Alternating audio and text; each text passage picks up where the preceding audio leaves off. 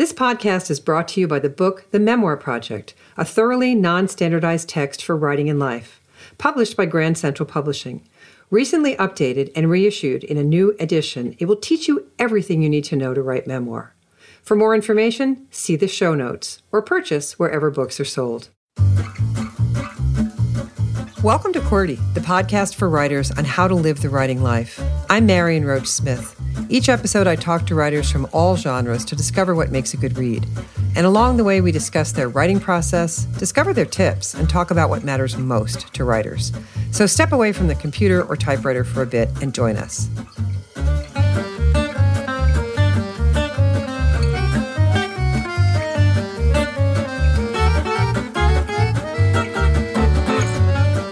Today, my guest is writer Matt Mendez. He's the author of Barely Missing Everything, his debut novel, and the short story collection Twitching Heart. Barely Missing Everything has been called a searing portrait of two Mexican American families by Publishers Weekly and accessible and artful in a starred review from Kirkus. It was named the 2019 Best YA Book by Kirkus, 17 Magazine, NBC Latino, and Texas Monthly, and was a Georgia Peach Book Award for Teen Readers nominee. Awarded second place in the International Latino Book Awards, a Junior Library Guild selection, and a Land of Enchantment Black Bear Book Award winner. His new book, is The Broke Hearts, just out from Atheneum. Welcome, Matt. Hi, thank you for having me. Well, it's a joy to have you here. Your first published work is a collection of short stories titled Twitching Heart, written from the working class barrios of El Paso, a place that doesn't get much coverage in American literature. And every writer and writing teacher knows the adage, write what you know. So if you come from a place that's not covered in literature, Talk to me about how you acquired the vision to write from there. Quite frankly, that's where I'm from. And, mm-hmm. you know, going to school and learning to write, you hear that adage, write what you know all the time. And I think when you think about your family and your life, and when you're learning to write, you quickly discover as you're writing, you don't really know what you think you know. you know what I mean? Which is such a fun thing to discover and a humbling thing to discover as you're writing. Because as you start to maneuver through stories and you start to learn your craft, you realize you don't know a lot about writing. And when you write literary fiction, when you write contemporary fiction, you also learn to discover that about life itself.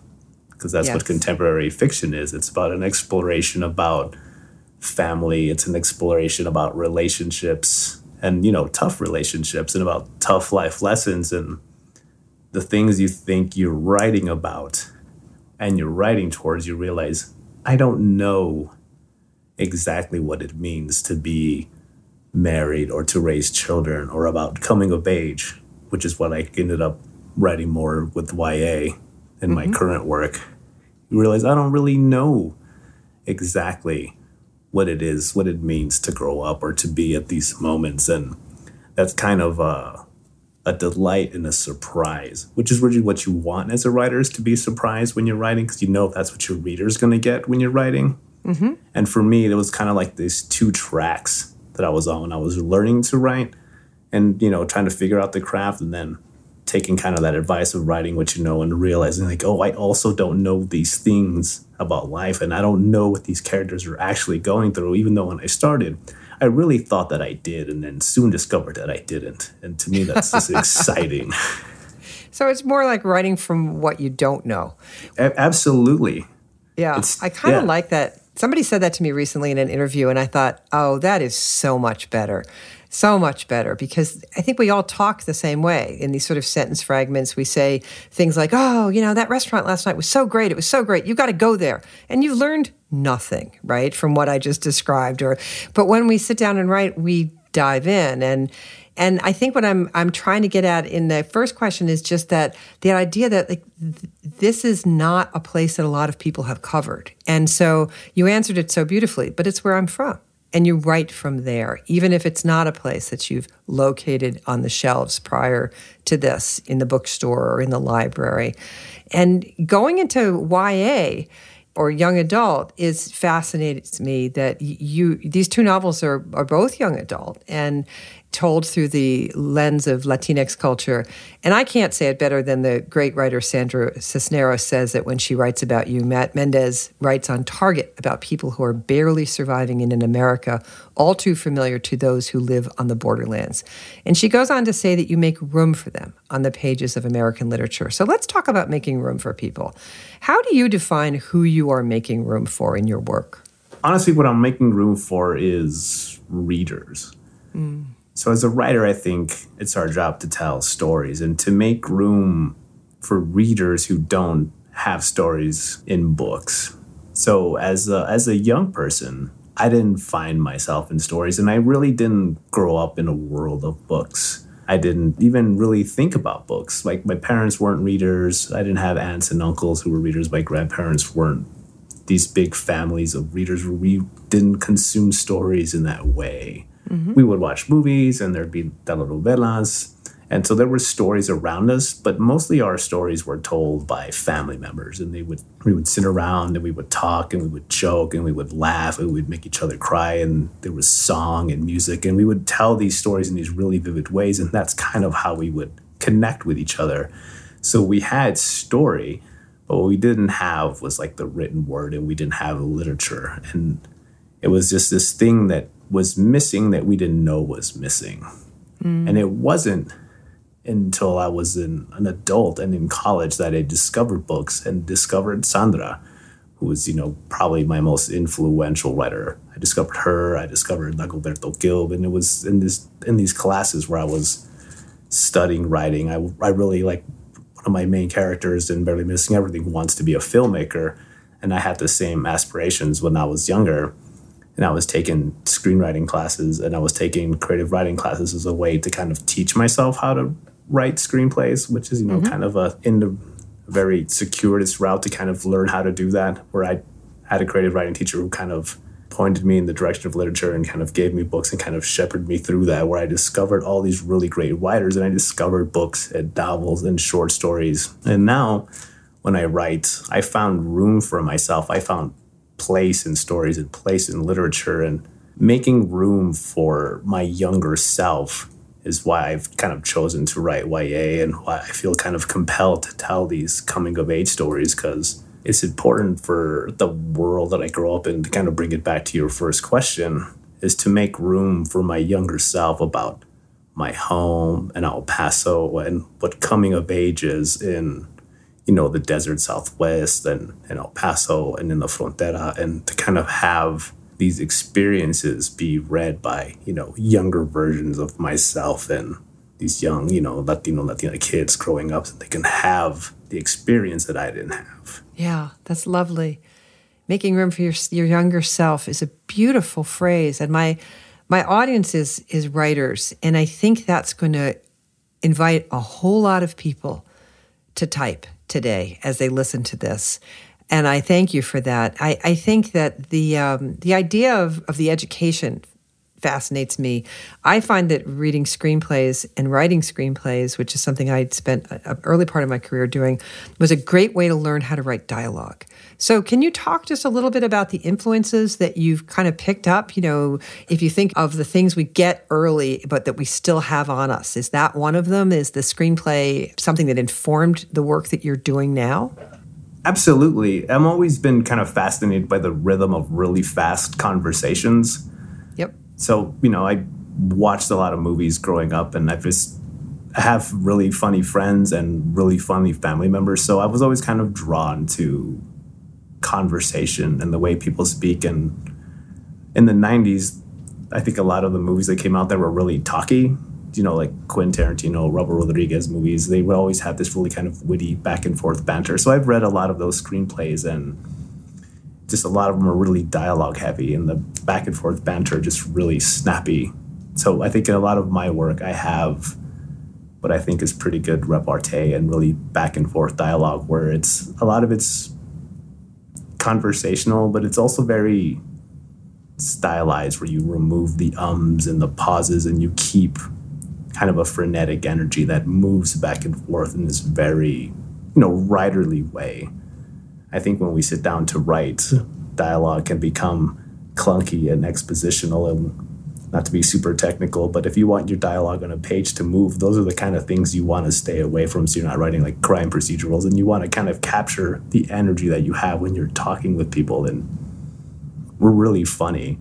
And yeah. I think your dialogue should be funny and move the story forward without explaining. And to me, movies do that really, really well. Really good movies do. Yes. Where they're funny and engaging and entertaining and not explaining. And I think movies do that really, really well. And I've always wanted to incorporate that into, you know, the dialogue that I do when I'm writing stories. I think it's a great lesson for people. And the other great lesson that I, I think people can pick up reading your your books, reading your short story collection, reading these two YA novels is how you characterize people. Your characters are beautifully wrought. So let's talk about characterization. Late in the opening scene of The Broke your fine new book, you describe Danny, a main character, this way by writing, quote, things Danny cared about had a way of vanishing on him. It made caring a gamble.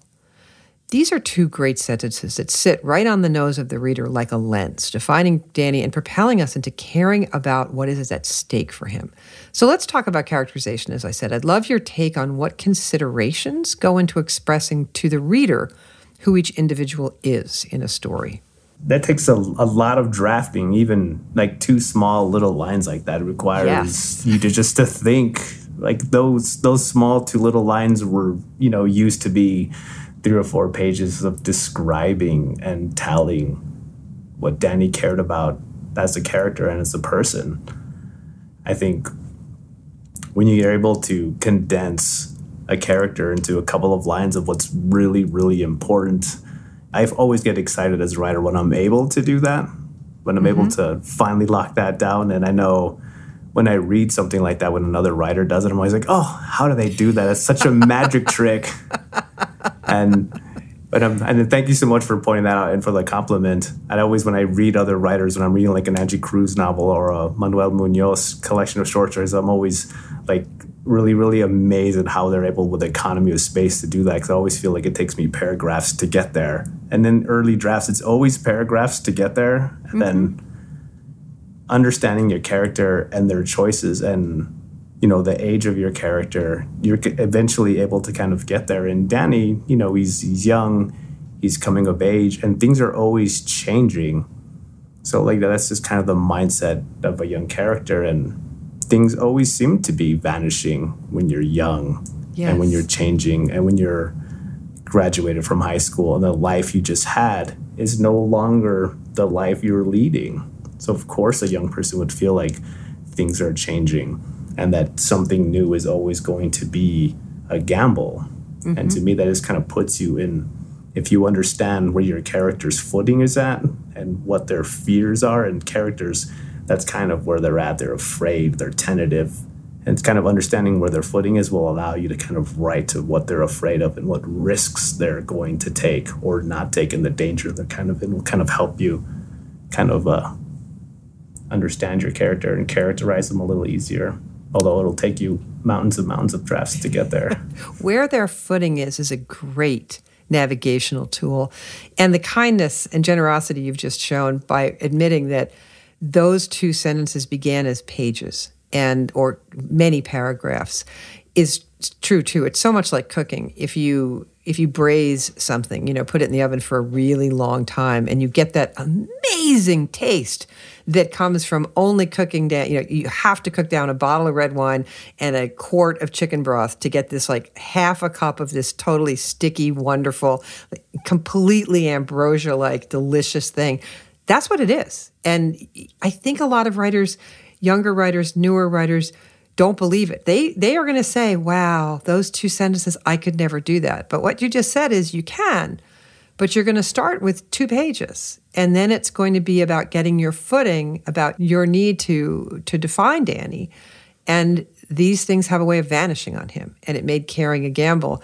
I can feel the distillation in that, but I love the idea that it starts big to get to the small. You're absolutely right. But getting the footing, that's that's lovely. That's very generous. You also do this great thing in this book, what I call devices, but people have a million words for these things. So you utilize the traditional narrative, of course, but you throw in screenplay that one character, JD, is writing throughout the book, and flash fiction. And the combo works beautifully. But I know from my own adventures in writing and working with writers, uh, which I do all day, that just as quickly as a great structure device pops into your head, we totally talk ourselves out of it. We go, oh no, I, have never seen anybody do that. I can't do that. Or we say, I've never seen anybody do that. Can I do that? Or whatever. But you went ahead and did it and it made it onto the page and your publisher published it. It's great. It works. It further the story, it drives home the characterization, it does everything you, I think, intended it to do. But talk to me a little bit about when those structured things pop into your head. Do you just shoulder forward, or do you have the confidence, or are you like me and say, "Oh, I don't know if I can do that"? it was uh, it was kind of a risky gamble. I felt like very much like Danny, where I was taking a gamble writing this novel because uh, it was, you know, I wrote it in 2020, so everything was kind of up in the air and things were, you know, everything seemed like a gamble in 2020 when I really sat down and kind of plotted out what I was going to do with this novel. And, you know, normally I have a certain amount of friends that I can trust to read and kind of look things over. And the first person to read this novel was my editor. Mm and I didn't, didn't give it to anyone else to read. And I, as I sat down and started to work and was really kind of in the middle of the novel, you know, these different kind of literary devices and things I was working with just kind of took shape. And it, the story itself felt really organic with how the structure of the story started to work. Like a character would make a choice and a device would kind of pop up and like the needs of the characters seemed to drive the devices and the choices I was making. So it didn't feel like I was contriving a mm-hmm. story mm-hmm. in order to like to make a metafiction or to try to create a world that I wanted these characters to inhabit. The characters seemed to kind of like pull me into this kind of direction and this yeah. world I was making. Because it was kind of, so this book is it's a standalone novel, but it's a companion piece to Barely Missing Everything. So the world of the past story, you know, kind of infuses this book. So it seems like it's it's a continuation of a of a universe of story. They butt up against each other and influence each other. So it just seems to like evolve into what the Broke Hearts is now and it's a mm-hmm. continuation mm-hmm. of barely missing everything. So to me, it just feels like a really organic kind of evolution. So the book feels really natural to me in a way that I just trusted myself that if it didn't work, my editor would tell me it didn't work. And she was really supportive and really embraced the structure right away. So I felt confident in revision that the structure itself was sound. And luckily it works. And I love screenplays and I love writing in flash fiction and just the economy of space and how lyrical you can be and how how well you can just kind of free yourself to just you know dabble with writing something that's beautiful and kind of profound and be lyrical. And to mm. me i just had the space to do that in a way that my editor just really gave me the freedom to try to play with things as a writer that maybe you don't always get in a traditional novel. Yeah and that's wonderful. And I wanted to mention that we we met some of these characters previously in in your debut novel, Barely Missing Everything, that we now get to continue on with in the Broke Hearts. So let's talk about staying with characters. When and how did you determine that you weren't done with them, or were you always planning a follow up, or is this a series? Or a lot of people want to write contiguous story or continuing story, but again, they think, oh no, you know, I, I guess I better try to get it all in one book. Talk to me about moving on with the same piece, some of the same people. So I had always wanted to write this as a standalone novel, and I wanted to kind of take Danny, who was a minor third non point of view character from Barely Missing Everything, kind of write a standalone novel from him, just a single point of view novel. And I wanted to write a pretty basic, straightforward novel from him. He was going to be a first generation kid who was going to go to college. And I was very interested in that kind of singular story. His dad was a retired Army sergeant, and I was really interested in that dynamic in that story. And then as I started writing, JD, who was one of the main characters from the first story, just popped up in the story and he became just this dominant character that just would not go away. He was just super pesky. it was such a big part of, of the previous novel, the previous story, that he just kept intruding on the story to the point where it's like, well, I guess he's a main character now. So then I had two point of view characters, and then the Sarge, who's a main character in the Broke Hearts, but his story is told through these beautiful flash fiction pieces. So then he became a point of view character, and then the screenplay became part of the story. And then all these different elements just started mixing together, and it just became this companion piece that, that mm-hmm. the Broke Hearts is now. And they're dealing with the aftermath of barely missing everything in this way that I didn't quite anticipate when I started. So I just kind of trusted myself and my instinct that hey, these this isn't what I wanted to do when I started. But as I kept going, I was like, well, just trust yourself that hey, these elements keep presenting themselves. This is kind of where your subconscious is leading you. Just keep going and don't try to force this preconceived idea that I had and just kind of trust what you're doing. And I think that comes with experience as a writer. I think younger me would have tried to force a story, which is what I used to do. Is like, no, this is where I started, this is where I want to end, and I would kind of shoehorn an ending. And this one just kind of organically kind of move forward. And I think I've been doing this long enough that I kind of trust the process and how I can write myself through these kind of tight corners I put myself into. I love the word trust. And I think it's a complicated process you write from, as we discussed as we opened this conversation, from a place that hasn't gotten a lot of literature. You take on how difficult it is to make it in life when your life is uh, what we sometimes refer to as brown when you the brown lives the people from the southwest the people that are not as reported in literature um, are being reported in literature more often but how when these lives are don't matter I mean, that's one of the remarkable things that you got me to think about as I read Barely Missing Everything, your debut novel. And as you just said, you you wrote your new book, The Broke Hearts, in 2020, but it's not possible not to talk about 2023 now. We're we're just a few days after Amanda Gorman's inaugural poem was unshelved and made unavailable to children of a certain age in Florida. We're amid lists of banned books. We have a lawsuit brought by Penguin Random House in, you know, uh, fighting um, the banning. And my audience is writers, many of whom want to write what they know as we get back to what we were talking about initially. But what they know domestic violence, institutional racism, fear of others, code switching, women's rights I could go on and on. What they know might get them taken off the shelves. So, talk to me about that trust thing that trust that this is the story, this is what I'm going to write, and what? No matter what? Yes, no matter what. Yeah. So, for me as a writer, me and the page, I'm always going to write what I want to write. And then to me, advocacy is separate, pushing for civil rights, pushing for to stop book bans, to push against, you know, this encroaching fascist censorship is separate. I mm-hmm. work with teachers, with libraries, with uh, with politicians, with advocacy groups.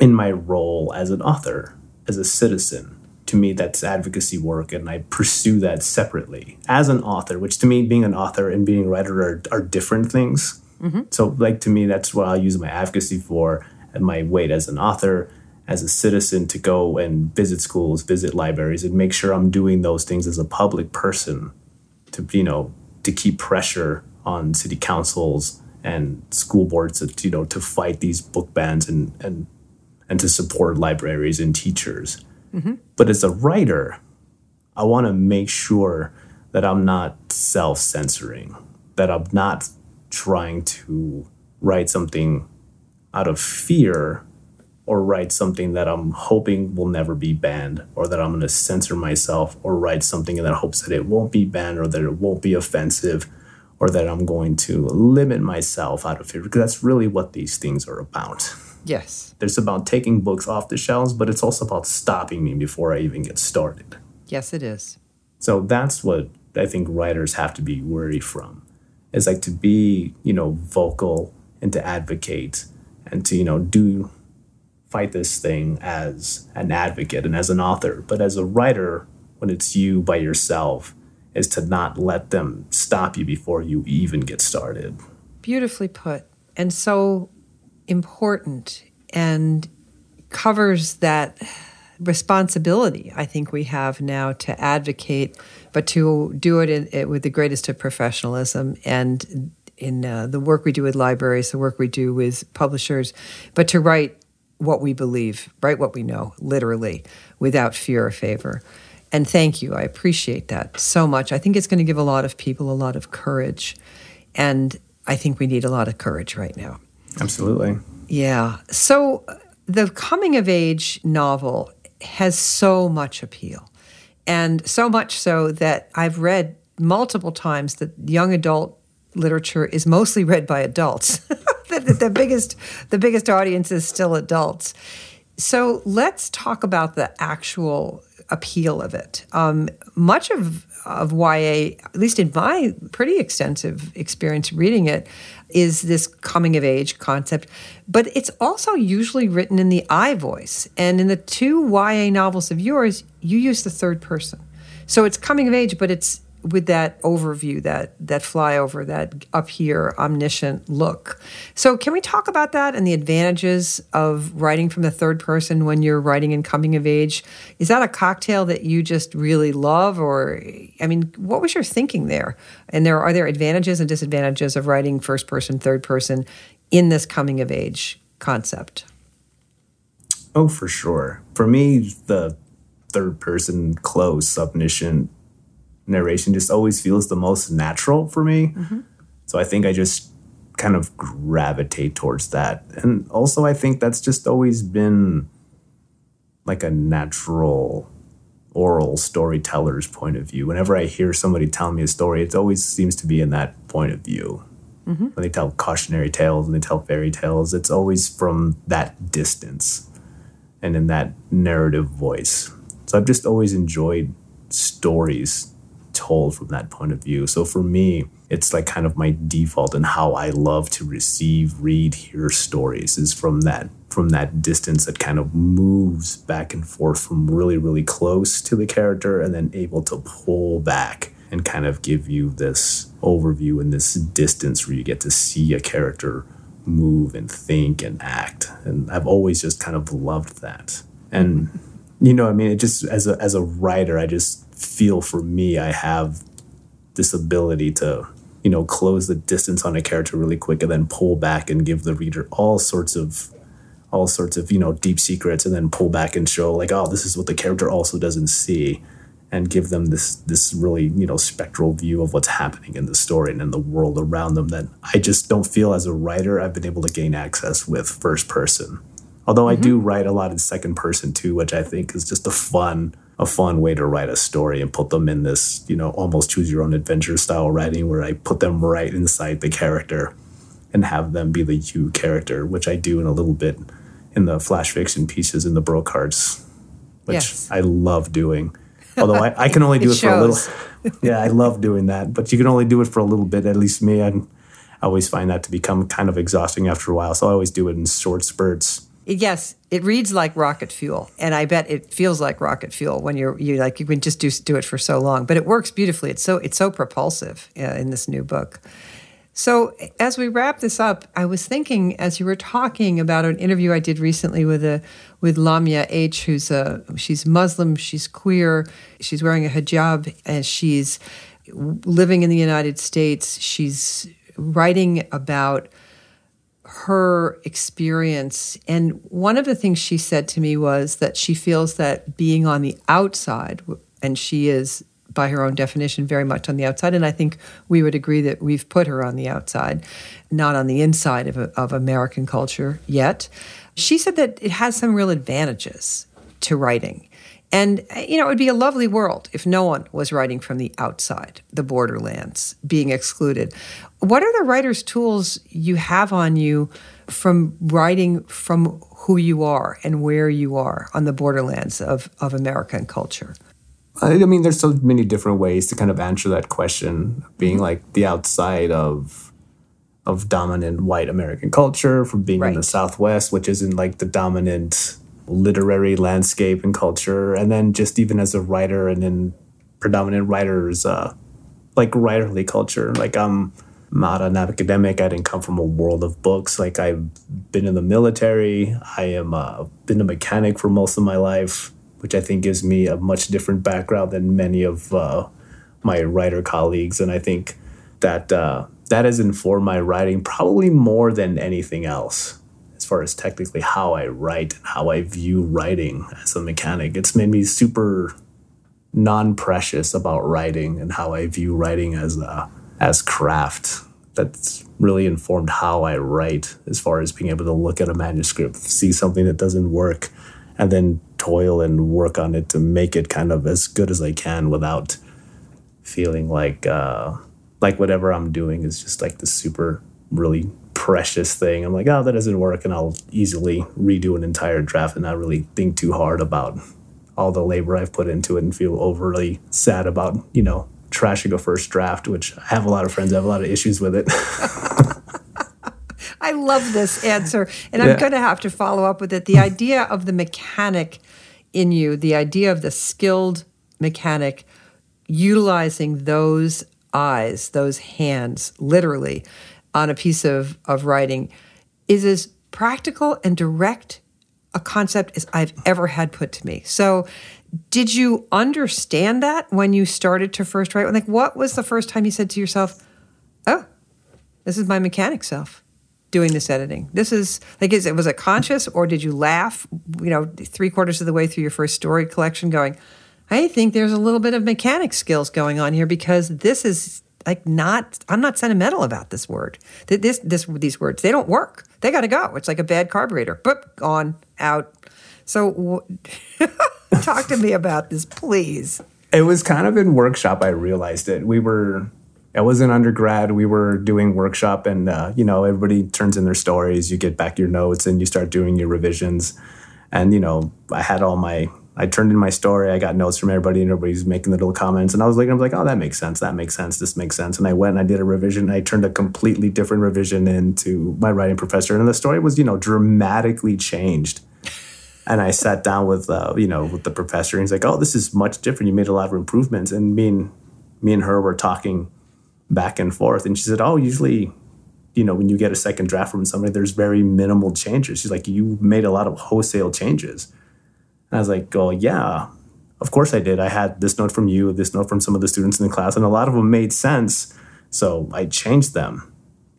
And she talked to me about how how usually it takes a long time for a writer to get there. I was like, I didn't understand why. You said this didn't work, this didn't work, and I looked at it, and of course they weren't working, so I took them out, and I didn't understand what the confusion was. And then she says, she's like, well, we started talking about my background. And he's like, oh, well, it kind of makes sense. She pointed out to me, he's like, oh, well, you're a mechanic. This kind of makes sense. It wasn't working. The part wasn't working. You just removed it and put a new one in, and now it's working. I was like, oh, that makes sense. So she was the one who actually pointed it out to me versus versus me coming to the epiphany on my own. She's the one I kind of pointed. It's like, oh, well, this kind of makes sense if you're a maintainer that you're just fixing broken things and it didn't work. So obviously you would just do something different. I'm like, yeah, yeah, it's kind of obvious best editing advice I have ever gotten in an mm. interview. Thank you, Matt. That was lovely. And I am going to keep that uh, and think about that and hold that to my heart. It is a, uh, it is a great piece of advice. Oh, Act welcome. like a mechanic. Yeah. uh, all right. Well, good luck with the book. It's it's a joy to read, and I'm just so delighted to be able to talk with you. Thank you so oh, much. Pleasure was mine. Thank you. The writer is Matt Mendez. The book is The Broke Hearts, just out from Atheneum. See more on him at mattmendez.com.